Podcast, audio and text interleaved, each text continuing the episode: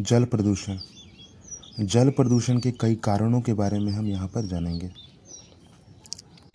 जल प्रदूषण का सीधा संबंध जल के अतिशय उपयोग से है।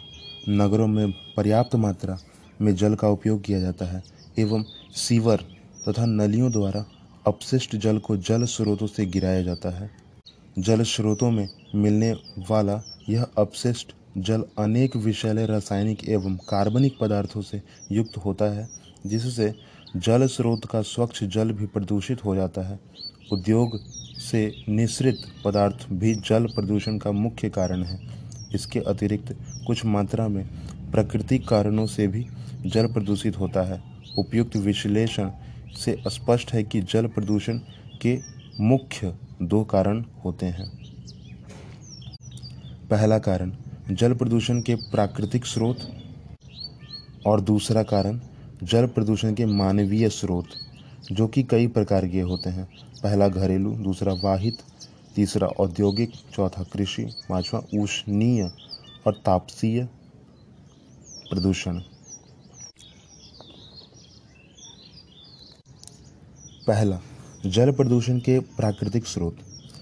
प्राकृतिक रूप से जल का प्रदूषण जल में भूक्षरण खनिज पदार्थ, पौधों की पत्तियाँ एवं ह्यूमस पदार्थों तथा प्रणालियों के मलमूत्र आदि मिलने के कारण होता है।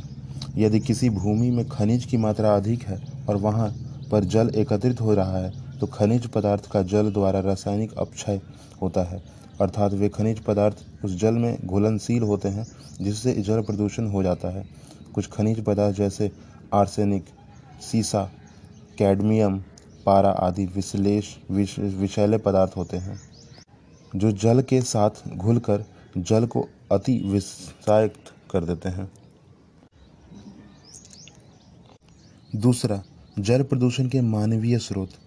मानव की विभिन्न गतिविधियों के फलस्वरूप अपशिष्ट युक्त जल मिलने से जल प्रदूषण होता है।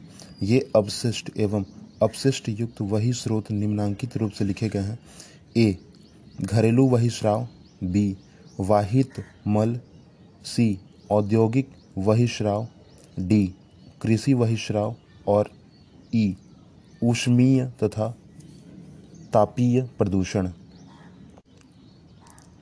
ए, घरेलू वही श्राव घरेलू अपशिष्ट से युक्त वही श्राव को मलिन जल कहा जाता है, विभिन्न दैनिक घरेलू कार्य तथा खाना पकाना, स्नान करना, कपड़े धोना एवं अन्य सफ़ाई कार्यों में विभिन्न पदार्थ का उपयोग किया जाता है, जो अपशिष्ट पदार्थ के रूप में वही श्राव के साथ नालियों में बहा बहा दिया जाता है, जो अत्यंत जल स्रोत में जाकर गिरता है। इस प्रकार के वही श्राव से सड़े हुए फल, सब्ज़ी, रसोई घर की चूल्हे की राख, विभिन्न प्रकार के कूड़े, कचड़े, कपड़े की चीथड़े एवं अन्य प्रदूषणकारी अपशिष्ट पदार्थ होते हैं, जो येन केन प्रकारेण जल स्रोत से मिलकर जल प्रदूषण का कारण बनते हैं।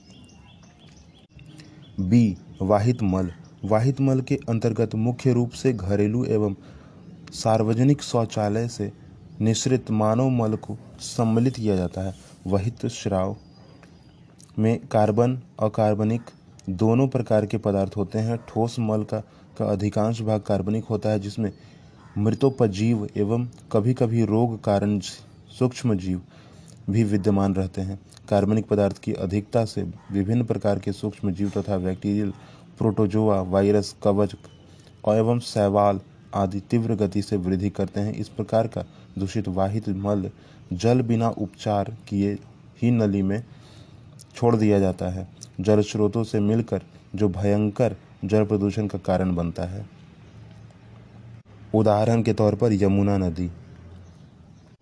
सी, औद्योगिक वहिश्राव प्रायः प्रत्येक उद्योग में उत्पादन प्रक्रिया के पश्चात अनेक अनुपयोगी पदार्थ बचे रहते हैं, जिन्हें औद्योगिक अपशिष्ट पदार्थ कहते हैं।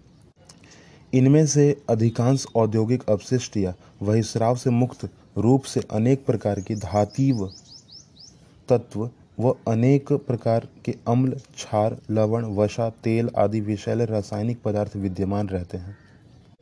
ये तत्व जल में मिलकर जल को विषैला बना देते हैं।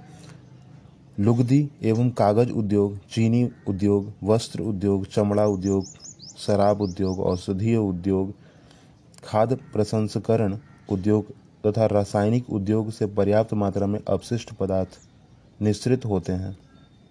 जिनका निस्तारण जल स्रोतों में ही किया जाता है, जिससे जल प्रदूषण होता है। उदाहरण के तौर पर, गंगा नदी के आसपास बसे औद्योगिक क्षेत्र तथा बड़े बड़े कारखाने। डी, कृषि बहिष्राव। वर्तमान समय की कृषि प्रणाली नवाचार पर आधारित होती जा रही है, अर्थात उत्पादन की अधिक मात्रा प्राप्त करने के लिए विभिन्न प्रकार के रासायनिक उर्वरकों, कीटनाशकों पेस्टिसाइड इंसेक्टिसाइड इत्यादि का प्रयोग किया जा रहा है। इस प्रकार की रासायनिक कृषि के कारण जहाँ एक ओर कृषि पदार्थों का उत्पादन बढ़ रहा है, वहीं दूसरी ओर वातावरण प्रदूषण भी हो रहा है। इसके कारण भूक्षरण की मात्रा बढ़ रही है। रासायनिक उर्वरक के प्रयोग के कारण भूक्षरण के साथ ये रासायनिक मिल रहा है, तथा धीरे धीरे जल के साथ सीधा मिलकर बह कर नदी, तालाब, पोखरा में पहुँच जाता है।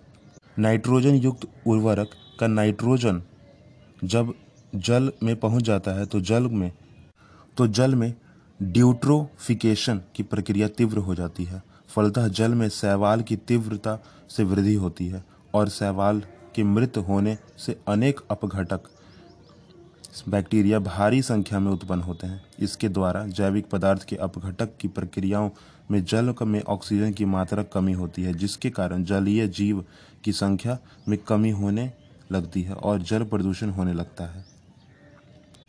ई ऊष्मीय तथा तापीय प्रदूषण। उद्योग के अतिरिक्त वाष्प या परमाणु शक्ति चालित विद्युत उत्पादन संयंत्रों द्वारा भी ऊष्मीय प्रदूषण होता है। ऊर्जा संयंत्रों में द्रवणनीय के शीतलीकरण के लिए पर्याप्त प्रकृति जल का उपयोग किया जाता है। विभिन्न उत्पादन संयंत्रों में विभिन्न रिएक्टरों के अतितापन के निवारण के लिए नदी एवं तालाब के जल का उपयोग किया जाता है। शीतल की प्रक्रिया के फलस्वरूप उष्ण हुआ यह जल पुनः जल स्रोत में मिला दिया जाता है। इस प्रकार से उष्ण जल से जल स्रोतों के जल के ताप में हानिकारक वृद्धि होती है उष्मीय प्रदूषण का विशेष प्रभाव जलीय जीवों पर पड़ता है। बड़े जीव 35 डिग्री से सेल्सियस से 40 डिग्री सेल्सियस से अधिक तापमान सहन नहीं कर पाते। जल के तापमान में वृद्धि होने, जाने से ऑक्सीजन की घुलनशील में भी कमी आती है, जिससे जलीय जीवों की संख्या में कमी तथा इस प्रकार जल प्रदूषण होता है।